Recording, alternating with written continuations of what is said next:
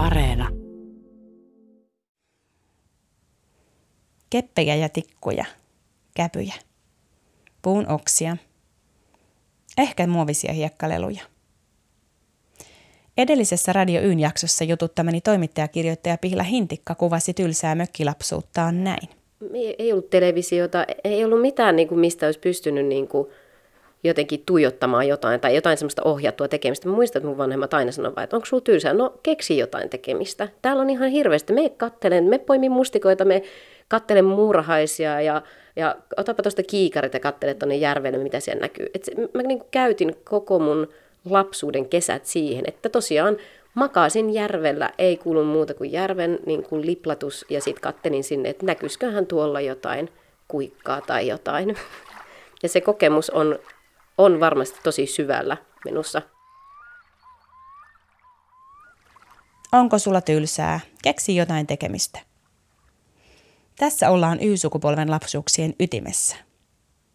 Ulkopuolisten virikkeiden määrä oli olematon tai vähäinen. Melkein jokainen muistaa olleensa paljon pihalla, ulkona. Sitten tapahtui jotakin. Radio Y. Tämä on Radio Y, jossa ääneen pääsee Y-sukupolvi. Ja pelkästään se. Kaikki tämä radiosarjan haastateltavat tutkijoista arkikommentoijiin ovat syntyneet vuosien 80 ja 95 välillä. Heitä kutsutaan Y-sukupolveksi. Tähän sukupolveen kuulun itsekin. Radio Yn kolmannessa jaksossa puhun Y-sukupolven rauhattomaksi muuttuneesta maailmasta – digitaalisesta murroksesta meidän elinaikanamme ja myös meidän tekemänämme. Ääneen pääsevät aivotutkija Katri Saarikivi. On saatu se oma paketti niin hienosti kasaan, että mä oon tällainen ihminen, mä ajattelen tähän tapaan, nämä tunteet on mulla usein esillä, mä pukeudun näin, syön noita ruokia, kuulun tuohon jengiin. Että sulkeeko se meidät pois sitten ää, niin kuin laadukkaalta vuorovaikutukselta muunlaisten ihmisten kanssa. Sekä tutkija tohtori Susanna Kultalahti. Kivus tarkoittaa minun mielestä sitä, että siellä työpaikalla on turvallista olla luottavaisessa ympäristössä, joissa on ihmisiä, jotka tukee, auttaa sillä niin kuin tavallaan etenemään sillä omalla urallaan, omassa elämässään, oli ne tavoitteet sitten ihan minkälaiset tahansa. Minä olen toimittaja Aino-Mari Tuuri ja minä työskentelen lähinnä digilaitteilla. Y. Kun Y-sukupolven ääniä on listattu erilaisilla nettisivuilla, kärjessä mainitaan usein se vanha tuttu. Modemin piippaus ja rutina. Ensimmäisten kännyköiden soittoäänet ja myös lankapuhelimen numerokiekon rullaamisen äänet ovat mukana. Tämä murros on hyvin äänipainotteista. Erilaisia merkkiääniä, erilaisten muovipintojen toisiinsa osumista ja napsumista, erilaisia käskynantojen ääniä. Yksi Y-sukupolven ydinkokemuksista on teknologisen ja digitaalisen murroksen osuminen nuoruuteemme ja jonkinlaiseen varhaisaikuisuuteemme. Matkapuhelimet yleistyivät Suomessa 90-luvun lopulla. Tätä ennen jokainen Y-sukupolven lapsi oli käyttänyt lankapuhelinta. Analoginen lapsuus on jotain vaikeasti tavoitettavaa ja muisteltavaa – me olemme niitä, joille valokuva voi aivan hyvin tarkoittaa mattaa tai kiiltävää paperista valokuvaa albumissa. Tai kovalevyt ja pilvet täyttävää digikuvataivasta. Meillä saattoi olla käytössä ensin filmikamera, sitten digikamera ja myöhemmin ehkä enää pelkkä puhelimen kamera. Onko se samaa valokuvausta ollenkaan? Ensin me oltiin, että kuva olisi kiva yllätys. Näin kirjoitettiin kirjeenvaihtoilmoituksiin koska se oli yllätys, sillä ensin se kuva piti otattaa jossain koulukuvauksessa.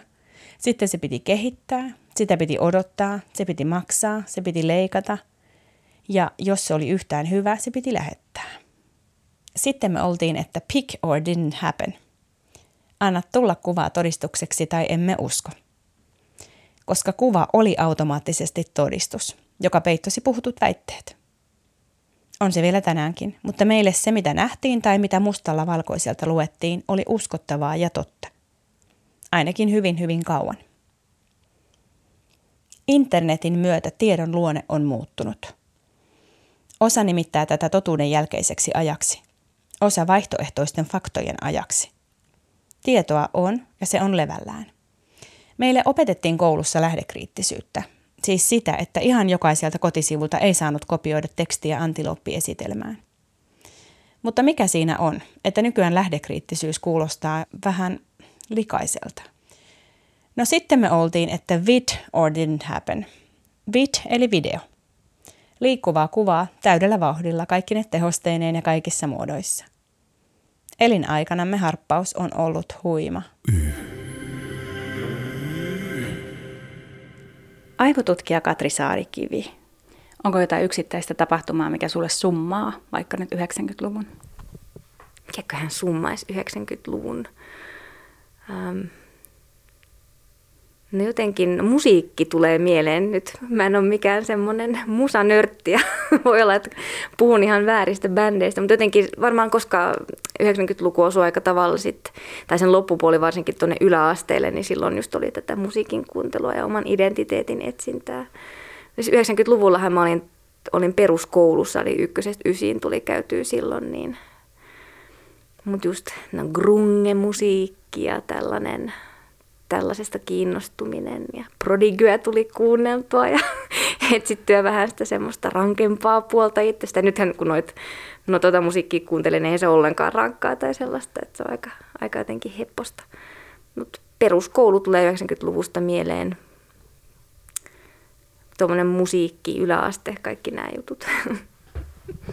No jos mennään musiikin kautta meidän aiheeseen. tuota, C-kasetit on nyt kuulemma taas ihan valtavasti muodissa, mutta sieltähän me on lähdetty liikkeelle CD-levyihin, erilaisiin tallenteisiin ja sitten digitaaliseen musiikkiin ja Spotifyhin ja siihen, että kaikki musiikki, mitä me halutaan kuluttaa, on siinä napin painalluksen alla. Millaiseksi sinun mielestäsi aivotutkijana tällainen digielämän kaari on tehnyt meidän sukupolvemme? Mm, mä luulen, että me meidän sukupolvi on kuitenkin sellainen, että meillä ei ihan heti niin kuin kolmevuotiaana ollut tablettia käsissä. ja kännykän, mäkin sain ekan kännykän vissiin vasta 7 tai 8 luokalla. Ja että se, se tuli silloin, kun me, me kasvettiin tai meistä tuli nuoria, tämä digitaalisuus. Niin musta tuntuu, että me, me ollaan niin, niin kuin kiinni siinä tai meidän identiteetti. Se on niin, me tiedä, muistetaan aika, kun oli lankapuhelimia just näitä kasetteja. Um, Minusta on hauskaa, miten nopeasti ihmiset sopeutuu uuteen teknologiaan, miten nopeasti se omaksutaan ja miten nopeasti siitä tulee tosi kiinteä osa omaa elämää. Että jos olisi sille niin kuin seiskaluokkalaiselle minälle sanonut, että nyt sä sait ton ekan kammottavan Kapula Erikssonin, niin, niin sitten vuonna 2019 meillä on tällaista teknologiaa ja, ja niin kuin teet tällaisia asioita sen teknologian avulla, niin olisin ollut kyllä aika ihmeissäni. Näistä vaan sopeutuu kummallisiinkin edistysaskeleisiin. Mm. Mutta jos sä mietit, että minkälaisia aivovaikutuksia sillä voi olla, niin kyllähän selvästi tämä digitalisaatio on kiihdyttänyt tahtia työelämässä ja arjessakin. Ja samaan aikaan on syntynyt tosi paljon ymmärrystä siitä, että miten ihmismieli toimii, minkälainen on ihmisen psyyke, psykologia, miten aivot toimii.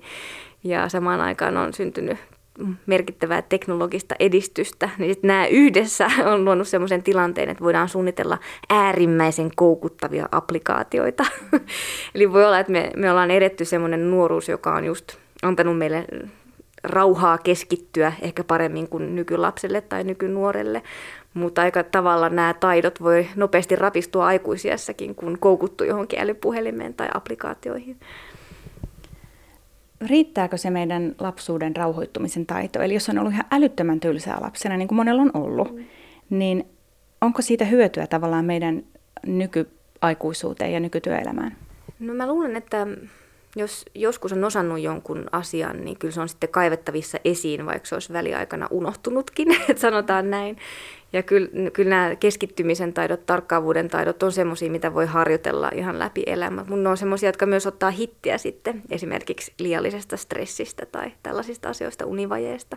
Just se tarkkaavuus, keskittyminen heikentyy. Ja sitten se tapa, jolla elää, on myös, myös vähän niin kuin aivotreeniä.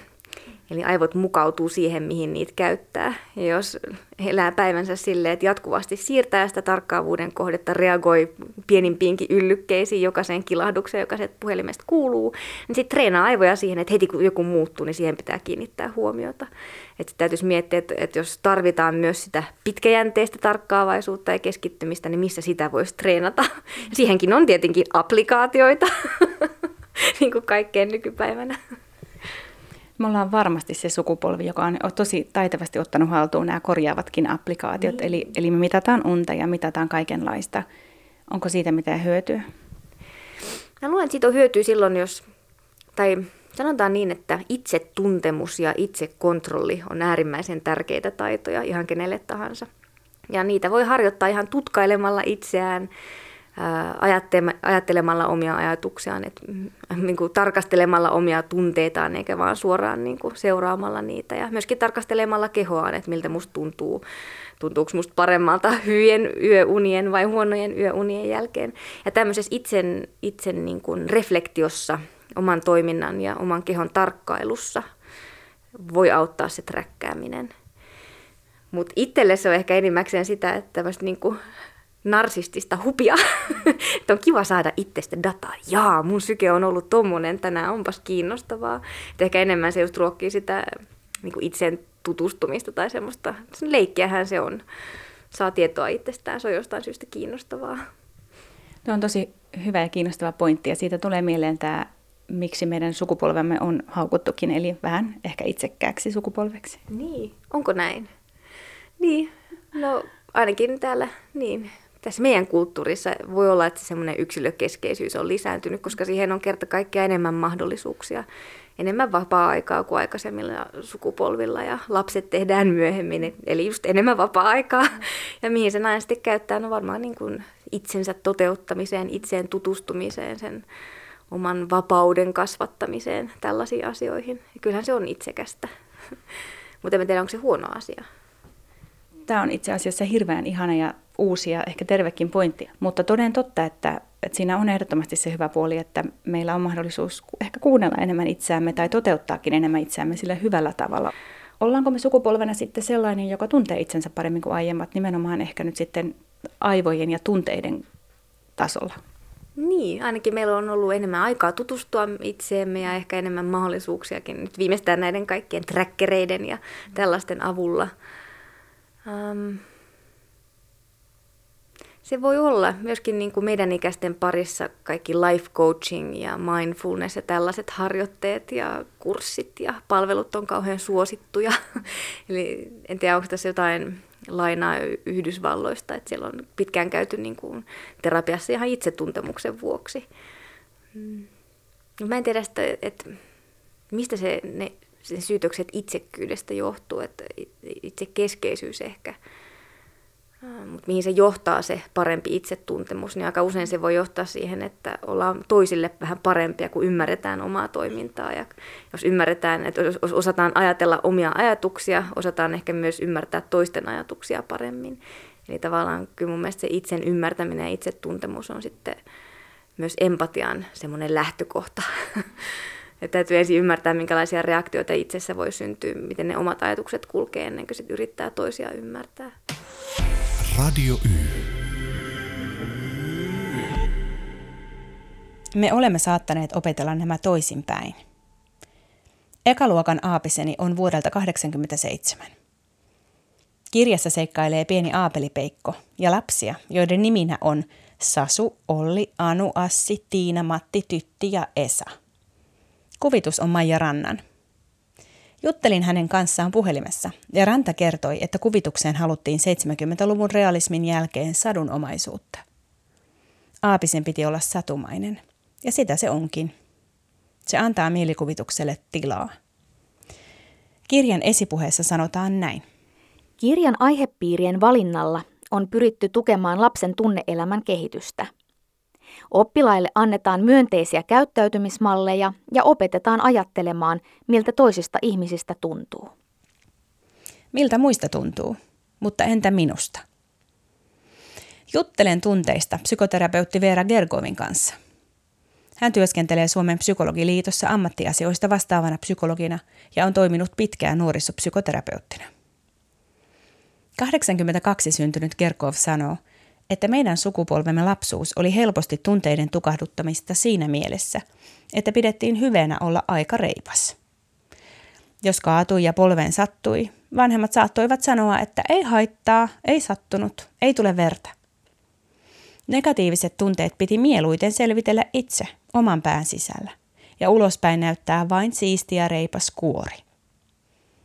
Digitaalisuus avasi meille mahdollisuuden herkässä nuoruusiässä etsiä tietoa siitä, mikä mieltämme ehkä vaivasi, ja ennen kaikkea nimettömänä. Pärjäävä ja selviävä ulkokuori oli yhä ehjä, mutta tieto oli näppien ulottuvilla. Tämä on antanut meille mahdollisuuden puuttua mahdollisiin epämukaviin tunteisiin ajoissa, anonyymisti ja itse. Jos olo on ollut huono ja mieli paha, olemme voineet itse hakea apua niin netistä kuin self-help-kirjallisuudesta, mindfulnessista, terapia-applikaatioista, joogasta ja erilaisista mielenhallinnan keinoista. Nämä kaikki ovat meille tyypillisiä välineitä. Onko omien, ehkä epämukavienkin tunteiden hallinta meille yksilöllisyyden projekti? Tämä on minun tapani selvitä. Tämä on minun reittini skarpata. Gerkovin mielestä emme ole sukupolvena olleet kovin hyviä ottamaan apua vastaan muilta. Me pärjäilemme itse. Tsemppaamme ja skarppaamme. Meille on usein tärkeää, että ulospäin paketti näyttää hyvältä, Gerkov sanoo. Emme ole esimerkiksi kouluaikoina juurikaan harjoitelleet esilläoloa, emmekä varsinkaan epäonnistumista. Joskus tietenkin piti pitää esitelmiä, joihin kuitenkin äärimmäisen harvoin sai ohjausta tai tukea. Luokan eteen vain talsittiin. Monelle esitelmänpito on ollut valtava epäonnistumisen kokemus. Tämän Kerkov näkee muuttuneen nuoremmissa sukupolvissa – Liekkö some karaissut heitä esilläoloon tai moninaisuuteen, mutta he eivät niin paljon pelkää olla esillä myös epäonnistumistensa kautta. Tätä me voimme ehkä vain kummastella tai ihailla.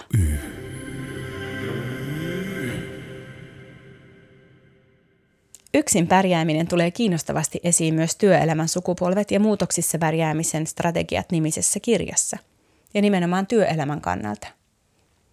Y-sukupolveksi määritelty porukka käyttää kirjan mukaan monipuolisesti erilaisia työelämässä pärjäämisen strategioita, mutta meillä korostuivat muita enemmän vetäytyvät, yksinäiset välttämistrategiat.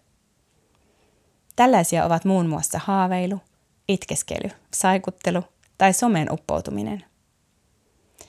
Työelämäämme kuvaillaan yksinäiseksi ja työntekoa yksin toimimiseksi.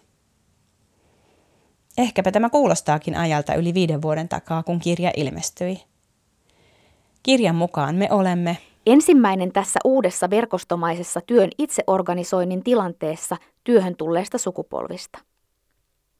Se on ensimmäinen puhtaasti nopeiden pinnallisten päätösten eli nettilogiikan työelämässä taivaltava sukupolvi. Vastauksista kuultava hämmennys, kaoottisuuden kokemukset ja yksinäisyys eivät tätä taustaa vasten yllätä. Kirjassa pohditaan, voisiko nousun sukupolven mielenmaisema yhdistettynä vaikeaan tilanteeseen ja kovaa yrittämistä vaativiin olosuhteisiin olla meidän työelämämme perimmäisin dilemma. Siinä kun heidän osaamisensa vastaisi työelämän tarpeita, heidän mielenlaatunsa sopii heikosti siihen, mitä kova-arvoinen työelämä ja työmarkkinatilanne vaatisi. Perässä on sentään kysymysmerkki. Minulla on vahva usko siihen, että sukupolvena me teemme työelämästä kaltaistamme, kahvihuone kerrallaan. Tuomme töihin itsemme kokonaisina ja annamme teidän muidenkin olla omia itsiänne. Näihin kahvihuoneisiin palaan myöhemmin tässä sarjassa. Emme ehkä tosiaan ota työelämää annettuna tai hyväksy sen rakenteita sellaisenaan. Tässä aktiiviseksi nousee nimityksemme Generation Y. Miksi? Miksi tätä täytyy tehdä? Täytyykö? Kyseenalaistaminen ei ehkä ole huono piirre. Vai onko? Vai eikö ole? Tutkija tohtori Susanna Kultalahti kuvailee näin. Y-sukupolvi on kasvanut jo niin kuin ihan koulusta asti siihen, että tosiaan pitää kyseenalaistaa, pitää kysyä ja me vaaditaan niitä perusteluja.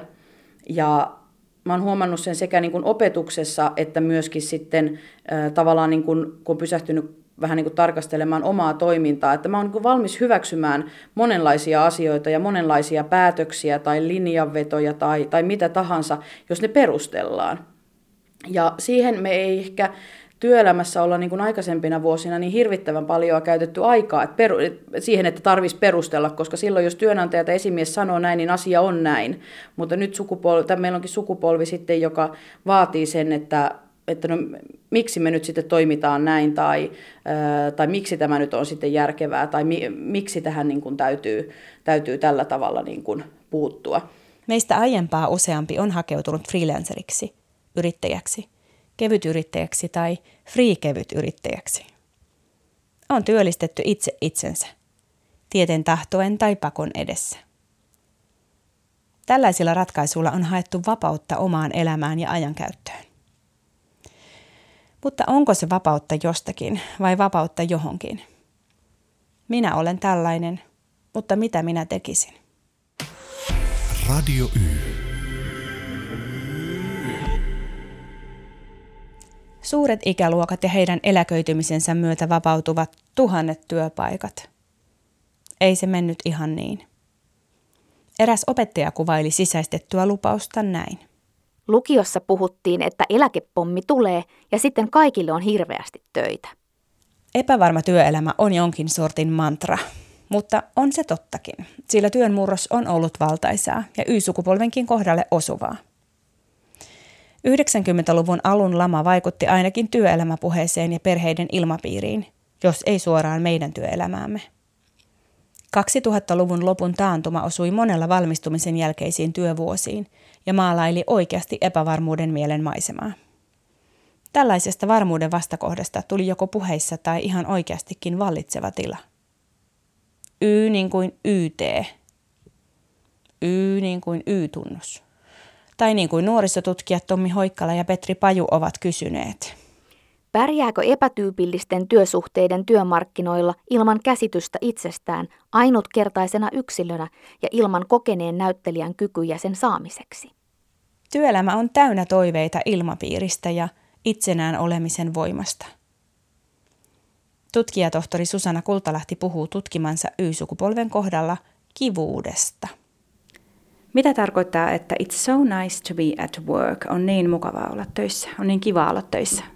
No tämä otsikko, tämä koko väitöskirjan otsikko tuli siitä, että mä halusin jotenkin siihen, kun mulla oli noin tuhat tarinaa Y-sukupolvelaisilta väitöskirjan aineistona, ja mä halusin jotenkin sieltä löytää jonkun semmoisen sitaatin, mikä kuvaisi tätä koko hommaa, ja mä luin niitä, niitä tarinoita läpi, ja vimmassa yritin etsiä sieltä jotakin sellaista, joka, joka jollakin tavalla kuvaisi sitä, mitä mä haluaisin sanoa, ja kun mä näin tämän, niin hyvä, etten niin kuin itkua tirauttanut, koska mun mielestä tämä, toi, tämä oli jotenkin niin, äh, niin hieno sitaatti. Alu, alku, nämä tarinat oli suomenkielisiä, alun perin se kuului, että onpa kiva olla töissä. Ja se oikeastaan se puhuttelija niin kuin koskettaa aika monellakin tasolla, että äh, monesti ajatellaan, että Y-sukupolviakin on leimattu pulla myös se sukupolveksi, että pitää vaan olla kivaa ja naureskella töissä. Ja se on semmoista äh, leimattu vähän tämmöiseksi kevyeksi hössötykseksi. Äh, se mulle tämä kiva tarkoittaa nimenomaan sitä, että, että se ilmapiiri on avoin, vastaanottavainen, luotetaan toisiin, viihdytään yhdessä, koska Y-sukupolven kohdalla nimenomaan ne sosiaaliset suhteet siellä työpaikalla saattaa olla se liima, joka nimenomaan sitouttaa siihen siihen organisaatioon ja siihen työpaikkaan. Eli tämä kiva ei ole vaan sitä semmoista tyhjänpäiväistä naureskelua, vaan, vaan siihen niin kuin kiteytyy kaikki se, just tämä merkityksellisyyskeskustelu ja, ja, ja tämmöinen, että se kun mä halusin tuon kivan siihen ottaa, niin se oli jotenkin vähän tämmöinen myöskin niin kuin vastaisku sille, että, ei ole yksi eikä kaksi kertaa, kun Y-sukupolvesta ollut, että kaikki pitäisi olla vaan niin kivaa. Että mä niin kuin lähtisin enemmänkin tarkastelemaan, että mitä kaikkea siihen kivaan liittyy. Mun mielestä tähän onpa kiva olla töissä liittyy myöskin se, että me ollaan kasvettu kuitenkin aika epävarmoissa oloissa, jos ajatellaan työelämää. Työelämä on pirstaloitunut, meille ei ole enää niitä eläkevirkoja tarjolla, me tiedetään se oikeastaan itsekin. Tulevaisuudessa meillä tulee olemaan monia työnantajia samaan aikaan, osalle se on nyt jo normi.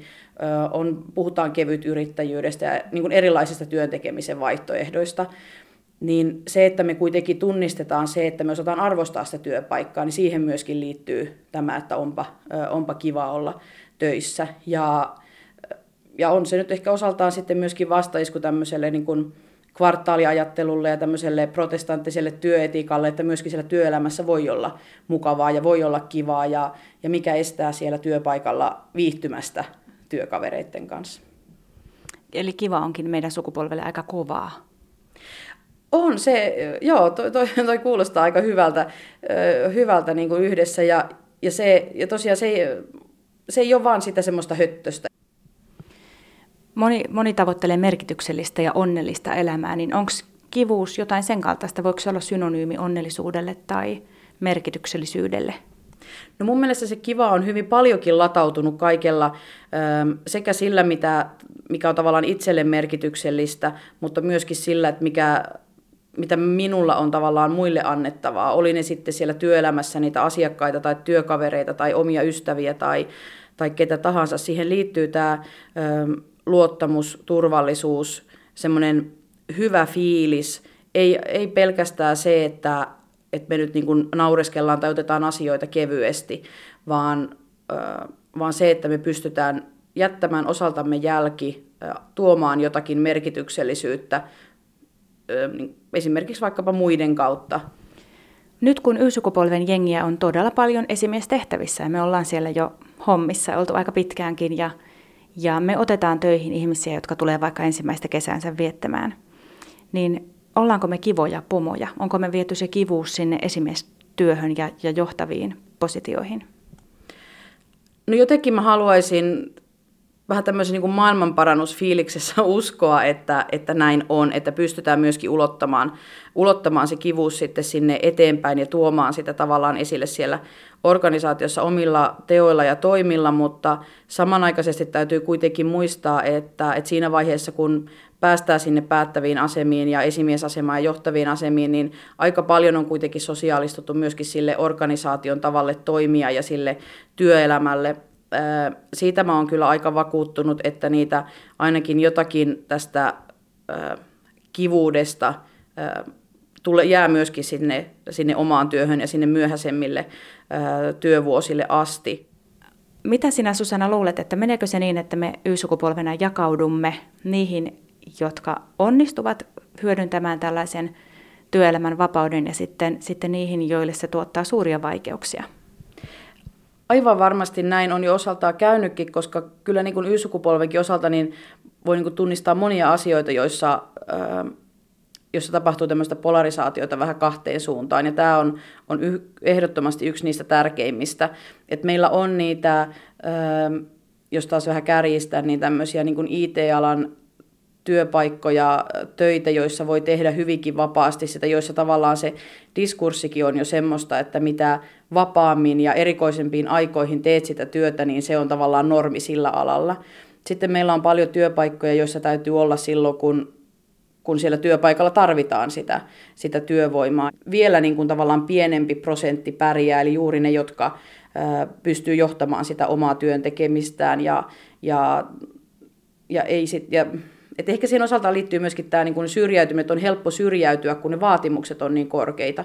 Y-sukupolvi on nyt jo koulutetuin sukupolvi kautta aikaan ja, ja seuraavassa sukupolvessa tulee todennäköisesti vieläkin koulutetumpi, että sillä että ilman oikeastaan sitä korkeakoulututkintoa niin on kauhean vaikea mennä moniin, moniin työpaikkoihin tai sitten niin, että, että tavallaan yhä korkeammin koulutettuja toimii semmoisissa ammateissa, missä aikaisemmin on pärjännyt, pärjännyt niin kuin matalemmankin tason koulutuksella – ja, ja silloin totta kai se, ne, joilla, jotka ei sitä vapautta pysty hyödyntämään syystä tai toisesta, jää jalkoihin, tai sitten jos tulee jotakin tämmöisiä esimerkiksi mielenterveysongelmia tai tämmöisiä, jotka hidastaa sitä tietyllä tavalla semmoista niin kuin normaalia kulkua ja sitä normaalia siirtymistä niin kuin opiskelun pariin ja sieltä työelämään, niin on niin kuin paljon helpompi jäädä silloin jälkeen ja se voi olla todella vaikeaa saada sitten kiinni, kun, kun porukkaa menee oikealta ja vasemmalta ohi.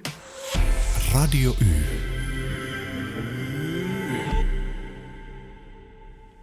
Y-sukupolven kannattaisi pohtia hetkisen verran ensin itseään, jotta voisi paremmin ymmärtää perhettä, ystäviä, sometuttuja, jopa koneita. Etenkin koneita. Katri Saarikivi mainitsee taikasanan. Nyt sä sanoit sen sanan. Empatia on ehdottomasti sellainen sana, joka on tullut muotiin, voisi sanoa, Joo. suosituksi viime vuosina, tai, tai sä ehkä osaat sen arvioida paremmin.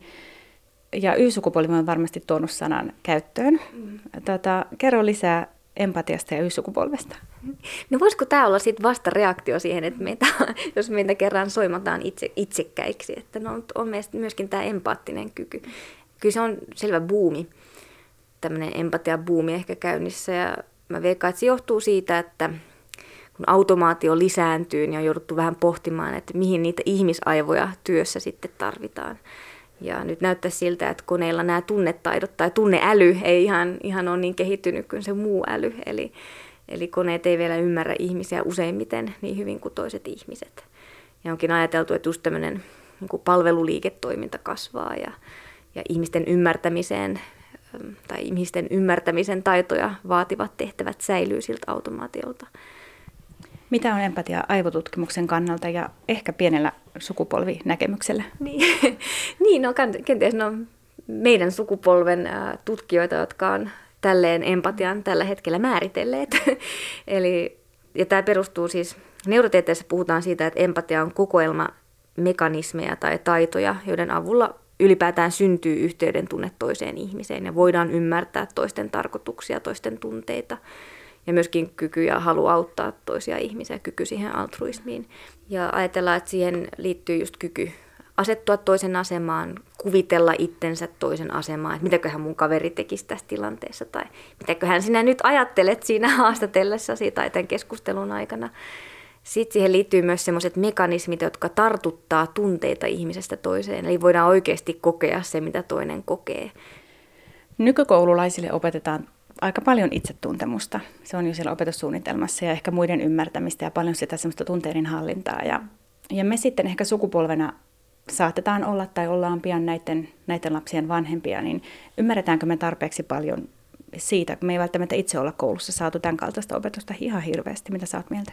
No se voi olla, tai se voi olla, että meidän lapsista tulee tässä suhteessa fiksumpia. Ja mä olin kerran tuolla Tubekonissa, siellä on semmoinen kalkkisten päivä erikseen. mä olin siellä puhumassa ja puhetta varten mä kattelin näitä tubettajien videoita ja perehdyin erityisesti siihen, että miten siellä keskustellaan, että miten ne kommentoi niitä videoita ja minkälaista keskustelua syntyy tästä empatian näkökulmasta. Ja siellä mä havaitsin, että siellä oli totta kai ihan kamalaa kamalia kommentteja ja, ja niin kuin haukkumista ja tällaista. Mutta sitten myöskin ne nuoret osasivat hirveän hyvin moderoida toisiaan. Että et olisit sanonut kivemmin ton asian, että totta kai saa esittää mielipiteitä, mutta ei se hyödytä mitään, että tuolla tavalla haukut. Että miten ne, nerokasta. Musta tuntuu, että monin tavoin, että tämä meidän, meitä niin kuin seurannut sukupolvi on ollut on pidempään elänyt internetmaailmassa, on ehkä suonut heille semmoisia taitoja, että he osaa siellä paremmin toimia toisten ihmisten kanssa ja ymmärtää, että siitä ehkä puuttuu jotain. Mä en nyt ihan tajua, että, että millä tavalla toisia ihmisiä kannattaa kohdella. Onko näissä meidän keskeytyksiin tottuneissa aivoissamme mitään hyvää? Osaammeko me käyttää niitä mihinkään fiksusti? kyllä, niillä, kyllä näillä ihan hyvin pärjää nykyelämässä. Täytyy ehkä vaan just sen itsetuntemuksen kautta tarkkailla, että, että no tavallaan kyllä se, niin kuin, se on ihan hyvä juttu, että jos tapahtuu jotain yllättävää, niin aivot reagoi niihin ja tarkkaavuus kääntyy sen suuntaan, että jotain tapahtuu. Että kyllähän tämä on tärkeä mekanismi, että pystytään vaihtamaan sitä tarkkaavuuden kohdetta. Mutta jos se on pelkästään se, mitä tekee, tai jos sitä jos sitten treenaa tarkkaavuuttaan pelkästään siihen suuntaan, että sujuvasti vaihtaa aina sitä kohdetta, niin voi olla, että sitten se keskittymisen taito rapistuu. Mutta kyllä näillä pärjää ihan hyvin. Aika moni puhuu just siitä, että miten tässä digimaailmassa pärjää kivikautisilla aivoilla, jotka on just viritetty havaitsemaan uhkia ympäristössä. Että jos jotain tapahtuu, niin on pakko reagoida.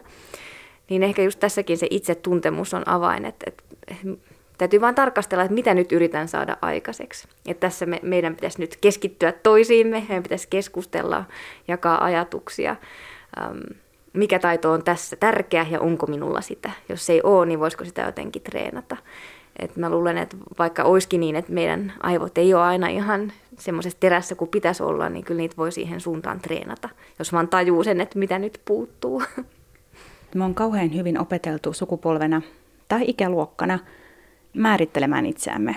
Me on ihan hirveästi treenattu sellaista minä olen tällainen ja minä osaan näitä asioita ja me on opittu ikään kuin sitä CVT ja ansioluettelua täyttämään ja mm. kirjoittamaan niitä pieniä biotekstejä kaikkiin sosiaalisen median palveluihin. Me on kovasti määritelty, millaisia me ollaan. Niin en sitten tiedä, että onko se vienyt pois jotain tätä kaikkea muuta tosiaan, että minä olen tällainen, mutta mitä hyötyä siitä sitten on muille? Niin, minä olen tällainen, mutta mitä minulla tekee? Ja se voi olla aika pelottavaakin miettiä vastausta tuohon kysymykseen. Radio Y.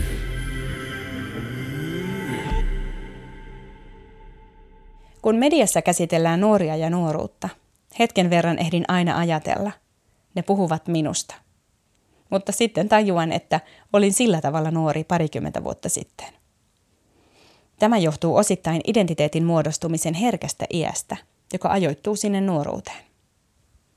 Nuorisotyön sukupolvet X, Y, Z-kirjassa kerrotaan, että yhteiskunnallisen sukupolven käsitteen taustalla on sosiologi Karl Mannheim ja hänen esseensä vuodelta 1928. Tiettyyn aikaan syntyneitä ei voi ilman muuta luokitella samaan yhteiskunnalliseen sukupolveen, vaan tarvitaan myös yhteinen merkittävä sukupolvikokemus, jota voi nimittää avainkokemukseksi tai ajan hengeksi, zeitgeistiksi. Tällainen kokemus voi olla vaikkapa sota tai lama, jonka kokeminen herkässä iässä vaikuttaa ajattelutapaan ja toimintaan myöhemminkin. Tämä herkkä ikä on hauska käsite. Se on Mannheimin mukaan noin 17 vuotta. Y-sukupolvi on ollut 17 kesäinen vuosina 1997-2012.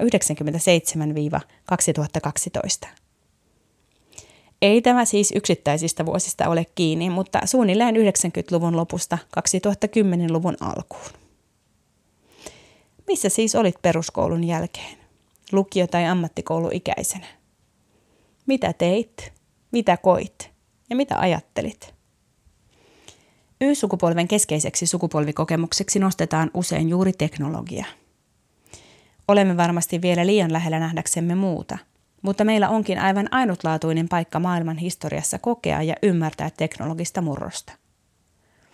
Näin on etenkin suomalaisilla Y-ihmisillä – sillä koko maailmankin mittakaavassa Nokian aikaansaama teknologinen hyppäys ja into osui meidän nuoruuteemme. Me otimme sen annettuna. Olimme todellakin varhaisia omaksujia. Minä sain ensimmäisen kännykkäni 15-vuotiaana, yläasteella. Oli siinä varmaan jokin herkkyysaika, sillä tuo kännykkä mahdollisti uskomattoman, aiemmin kuvittelemattoman viestittelyn kavereille vaikka omasta sängystä – Tuossa iässä kurottelu kavereiden suuntaan oli tärkeistä tärkeintä, ja nyt se oli vielä helppoakin. Kirjoitin kaverilleni ihan ensimmäisen tekstiviestin siten, että naputin väliviivan aina tavujen väliin rivin loppuun, jos sana jäi kesken. Kaveri paljasti minulle myöhemmin, että väliviivoja ei tarvitse itse näpytellä, sillä ne asettuvat eri kännyköissä eri kohtiin. Myös Susanna Kultalahti muistaa, kyllähän vanhin ö, Y-sukupolvi muistaa vielä aikaa ilman tietokoneita ja kyllä mäkin muistan sen hetken, kun meille kotiin on esimerkiksi tullut tietokone.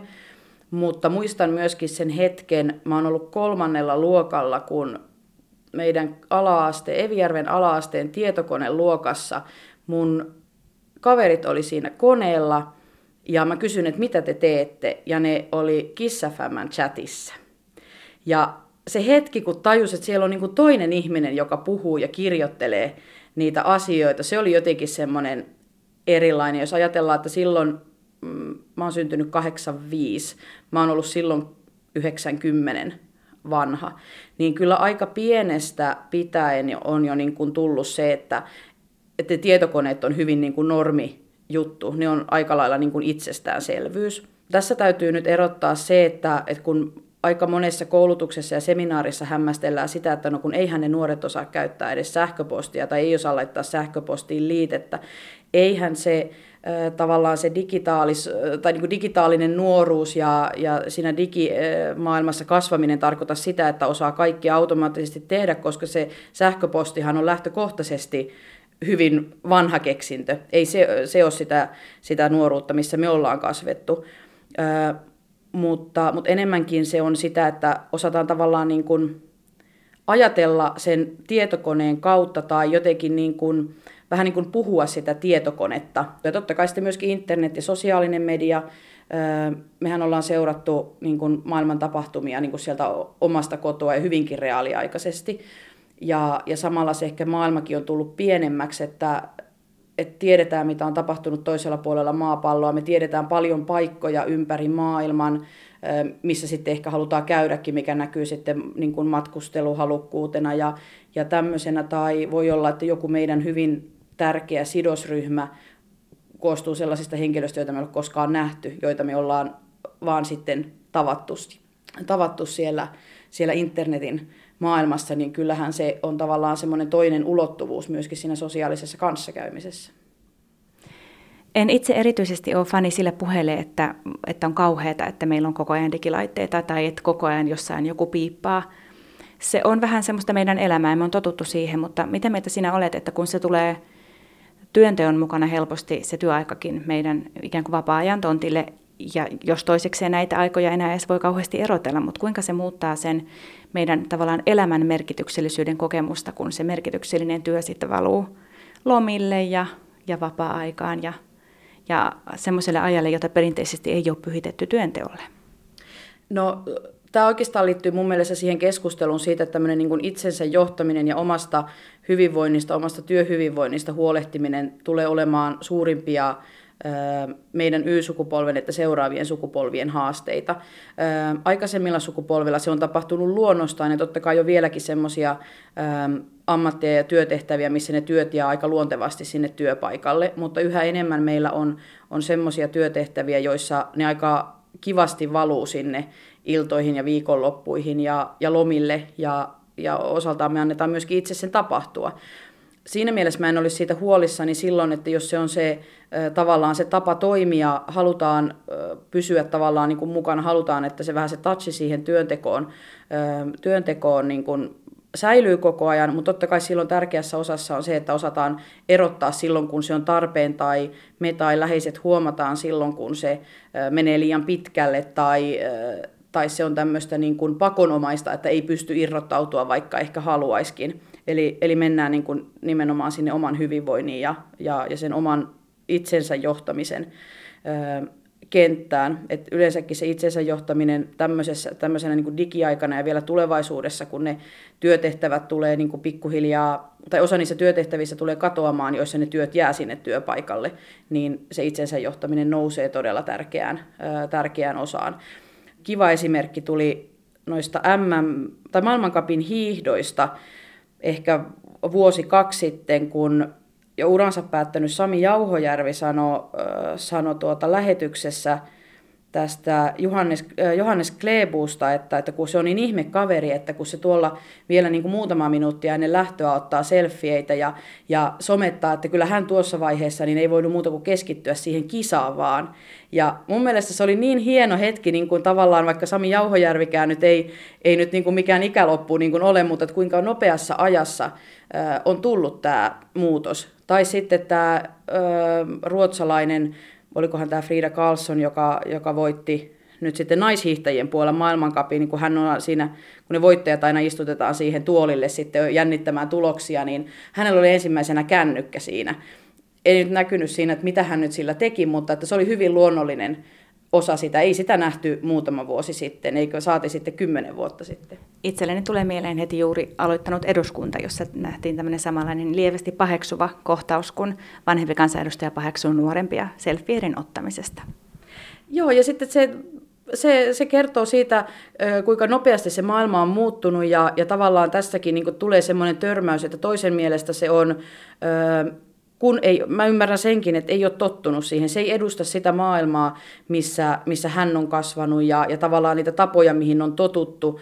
Öö, toiselle se on taas sitten semmoinen, että no totta kai tämä on tämmöinen once in a lifetime tyyppinen tilaisuus, eduskuntatyö alkaa nyt, totta kai me otetaan tästä selfie ja öö, laitetaan se someen ja tuodaan niin kuin niitä niitä asioita esille. Et se on vaan niin kuin, no niin kuin hyvin erilaiset maailmat. Ja tämäkin on niin kuin sinällään pieni asia, mutta sitten kun äh, mietitään niitä isoja juttuja työelämässäkin, niin kuinka isoista asioista voi sitten yhtäkkiä olla kyse ja paljon merkityksellisemmistä ja äh, niin kuin moniulotteisemmista kuin vaan se yksi selfie. On aika hauska ajatus, että teknologiassa seuraava sukupolvi, Next Generation, on automaattisesti parempi päivitys edelliseen. Tehokkaampi, paremmin kestävä, teknisesti voittamaton ja varsinkin kauniimpi, paremmin muotoiltu. Jos itseä nuoremmat ihmiset tuntuvat aina vain ärsyttävän, kannattaa ehkä pohtia, onko laitteiden teknologisia ominaisuuksia tullut vertailtua liikaa ja samalla salakavalasti sisäistettyä ajatus seuraavien paremmuudesta. Ei kannata huolestua. Se on vain markkinointipuhetta. Y.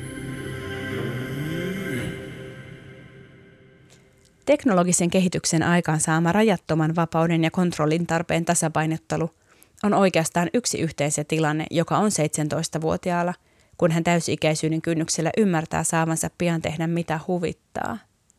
Kaikki on kohta mahdollista, mutta jokin kontrolli on säilytettävä. Ollaanhan tässä pian oikeita aikuisia.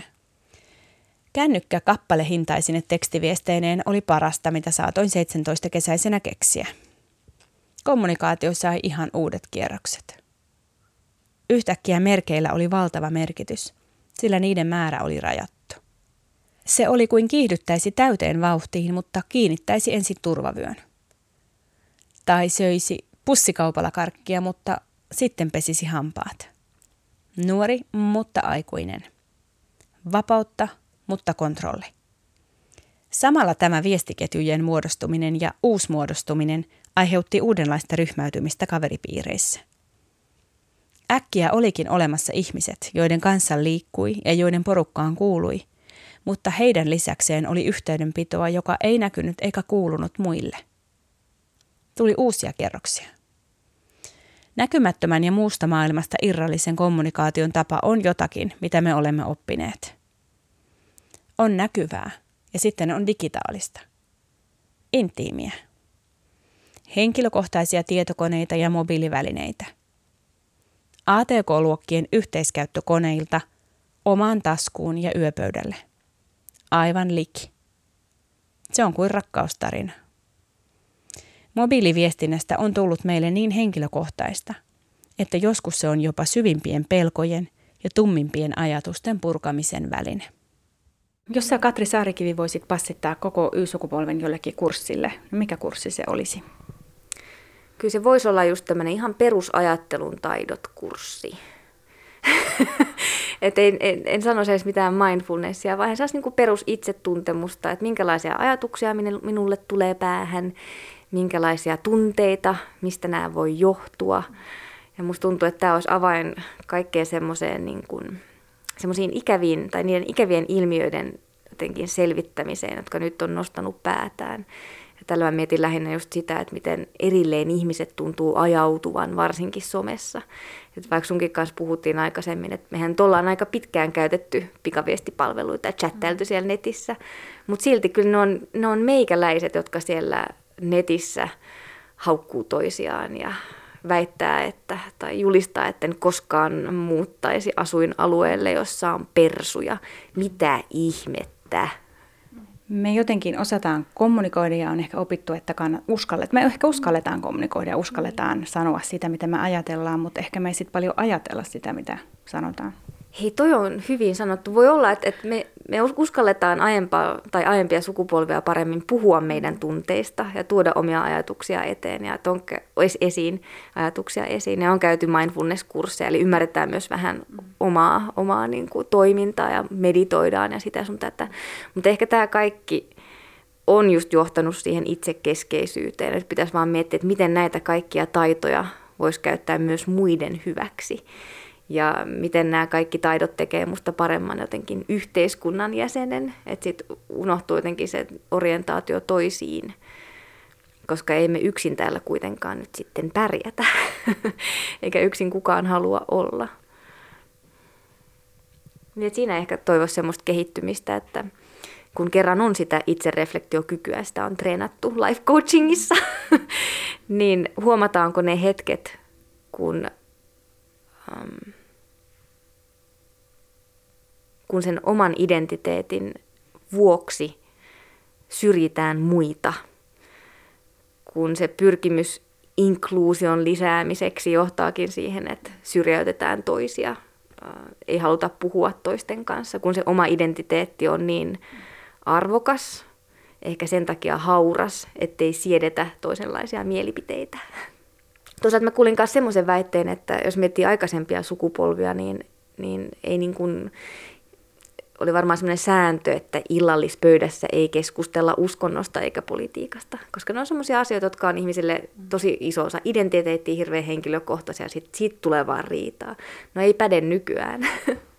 Mutta nykyään se menee ehkä niin, että politiikasta puhutaankin pelkästään sit niiden samanmielisten kanssa.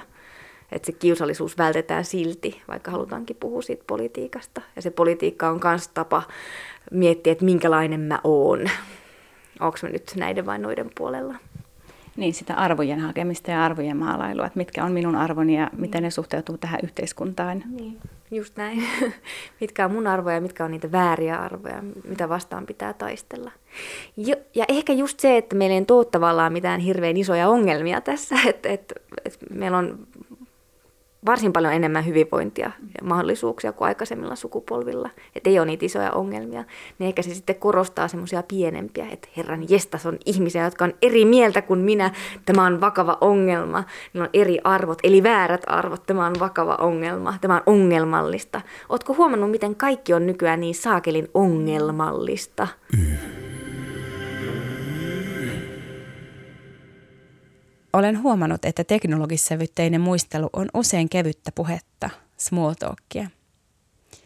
Yhdessä lausuttu, ai että se oli silloin sellaista, asettaa läsnäolijat muisteluviivan samalle puolelle. C-kasetin reikien sormiin tuntuvat muistot ovat jotain niin yhteistä ja jaettua, että se jo vähän kyllästyttää. Kyllä, lyijykynä sopii niihin reikiin yhtä hyvin kuin sormi sopii lankapuhelimen kiemuran johdon sisään. Valikoitu sukupolvimuistelu on vähän kuin sosiaalista liimaa, yhteistä turkkien sukimista. Näin käsitettynä se yhdistyy usein positiivisiin asioihin, kuten vapaa-ajan viettoon ja sen teknologisiin puoliin. Mutta niin kiinnostavaa kuin taaksepäin onkin katsella, on sukupolvi muuntuva, kehittyvä asia. Työelämän sukupolvet kirjassa sanotaan, Sosiologisen sukupolviteorian tulisi huomioida tämä ihmisen ja aivojen jatkuva muotoutuvuus. Eli sukupolvi tulisi ymmärtää elinkaarensa aikana muokkaantuvaksi eikä jäykällä tapaa samankaltaisena pysyväksi. Jos nuoruusiän kokemuksia korostetaankin, on huomioitava elämänkaari tai työelämän tarina kokonaisuudessaan. Nuoruuden avainkokemuksen ohella ihmisen toimintaan vaikuttaa läsnä oleva henki, historia sekä tulevaisuususko ja odotukset. Mihin me siis haluamme käyttää tätä joiltain osin tylsän lapsuutemme pankkia? Digiinnostunutta nuoruuttamme ja melko suvereenisti kaikkia kanavia käyttävää työelämäaikuisuuttamme. Voisimmeko me kolme nelikymppisinä olla ne sukupolvien tulkit maailmassa, jossa kaivataan niin tekoälyn kuin toisten ihmisten tunteiden ymmärrystä? Seuraava sukupolvi on täysin kosketusnäyttöjengiä, ja sukupolvien syklit ylipäänsä kiihtyvät. Törmäykset ovat väistämättömiä. Pysähdytään miettimään sitä, että no, jos mua joku asia siellä työpaikalla, työ, esimerkiksi sosiaalisissa suhteissa ahdistaa, että no, voisiko se johtua siitä, että me nyt vaan ajatellaan asioista eri tavalla. Öö, meidän välillä ei ole niin kuin mitään ongelmia eikä mitään, mutta me tarkastellaan hyvin erilaisista lähtökohdista, oli se asia nyt sitten mikä tahansa, ja, ja, ja tuo, että me pystytään tavallaan ymmärtämään ja eläytymään siihen maailmaan ennen kuin me ollaan sinne työelämään niin kuin tultu, mutta sitten meillä on myöskin niin kuin hyvin paljon jo tavallaan kokemusta ja näkemystä siitä, että mitä, tulee, mitä se digitalisaatio oikeasti tuo, tuo tullessaan, niin tuo tulkkinatoiminen on varmaan yksi semmoinen tärkeimpiä asioita, koska nyt Y-sukupolvi alkaa olla niissä johtavissa asemassa, on vaikuttamassa lainsäädäntöön, niin nyt on tavallaan se paikka näyttää ja olla mukana, mukana niissä keskusteluissa. Mutta on tavallaan kyky omaksua se ja on niin kuin kyky tavallaan niin kuin olla siinä mukana, mutta sitten me ymmärretään myöskin se, että, että mikä merkitys sähköpostilla vaikkapa työelämässä on. Tai aivotutkija Katri Saarikiven sanoin. Ylipäätään vaikka olisi kuinka erilainen ihminen, jos löytyy joku yksi juttu, jonka, yksi kokemus, jonka on jakanut, niin se yleensä riittää. Sitten siitä aukeaa paljon inhimillisempi keskustelu. Meillä on kokemus laitteettomasta lapsuudesta. Moni sanoo Pihla Hintikan tavoin, että se oli tylsää, niin kuin kai lapsuuden kuuluukin olla – ei se ainakaan ollut erityisen viihdyttävää. Mutta tylsä lapsuus on saattanut antaa meille kokemuksen, jollaista me ylipäätään osaamme rauhattomassa maailmassa kaivata. Voisiko tästä tylsyyden muistosta, tai ehkä tylsän kaipuusta, johtua, että moni Y-sukupolven edustaja uuslämmittelee suhdettaan metsään, tai on jopa tekemässä luonnosta itselleen toista ammattia? Katri Saarikivi laittaa havainnon digikontekstiin. Joo, voihan se olla niin, että tämä halu palata takaisin luontoon johtuu siitä, että nyt ihmiset etsii keinoja rauhoittua, että tämä digitalisaatio on tuonut semmoista hälinää ja elämään, että sitten muistaa, että niin hetkinen silloin, kun olin lapsena metsässä, niin silloin oli vähän erilainen olo kuin näiden neljän laitteen kanssa tästä, tässä. Ja siinäkin mielessä me ollaan onnekkaita, että me ollaan saatu kokea tuota lapsuudessa, että tiedetään, että on, että on tämmöinen mahdollisuus ja tämä tekee ihmiselle hyvää, tällä mieli lepää. Mutta kyllä siihen havahduin jossain vaiheessa, että miten ei voi vain olla. Että se rentoutumisen kyky ja laiskottelun kyky on, on uhanalainen.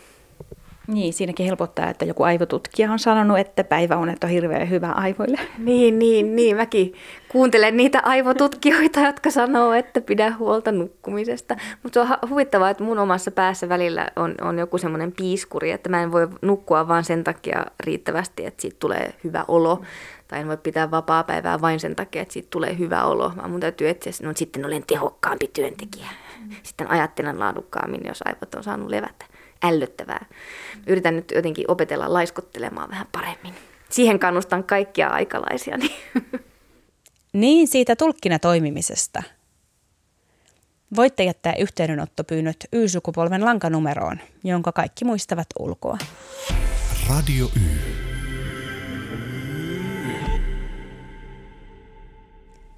Tämä oli Radio Yn kolmas jakso.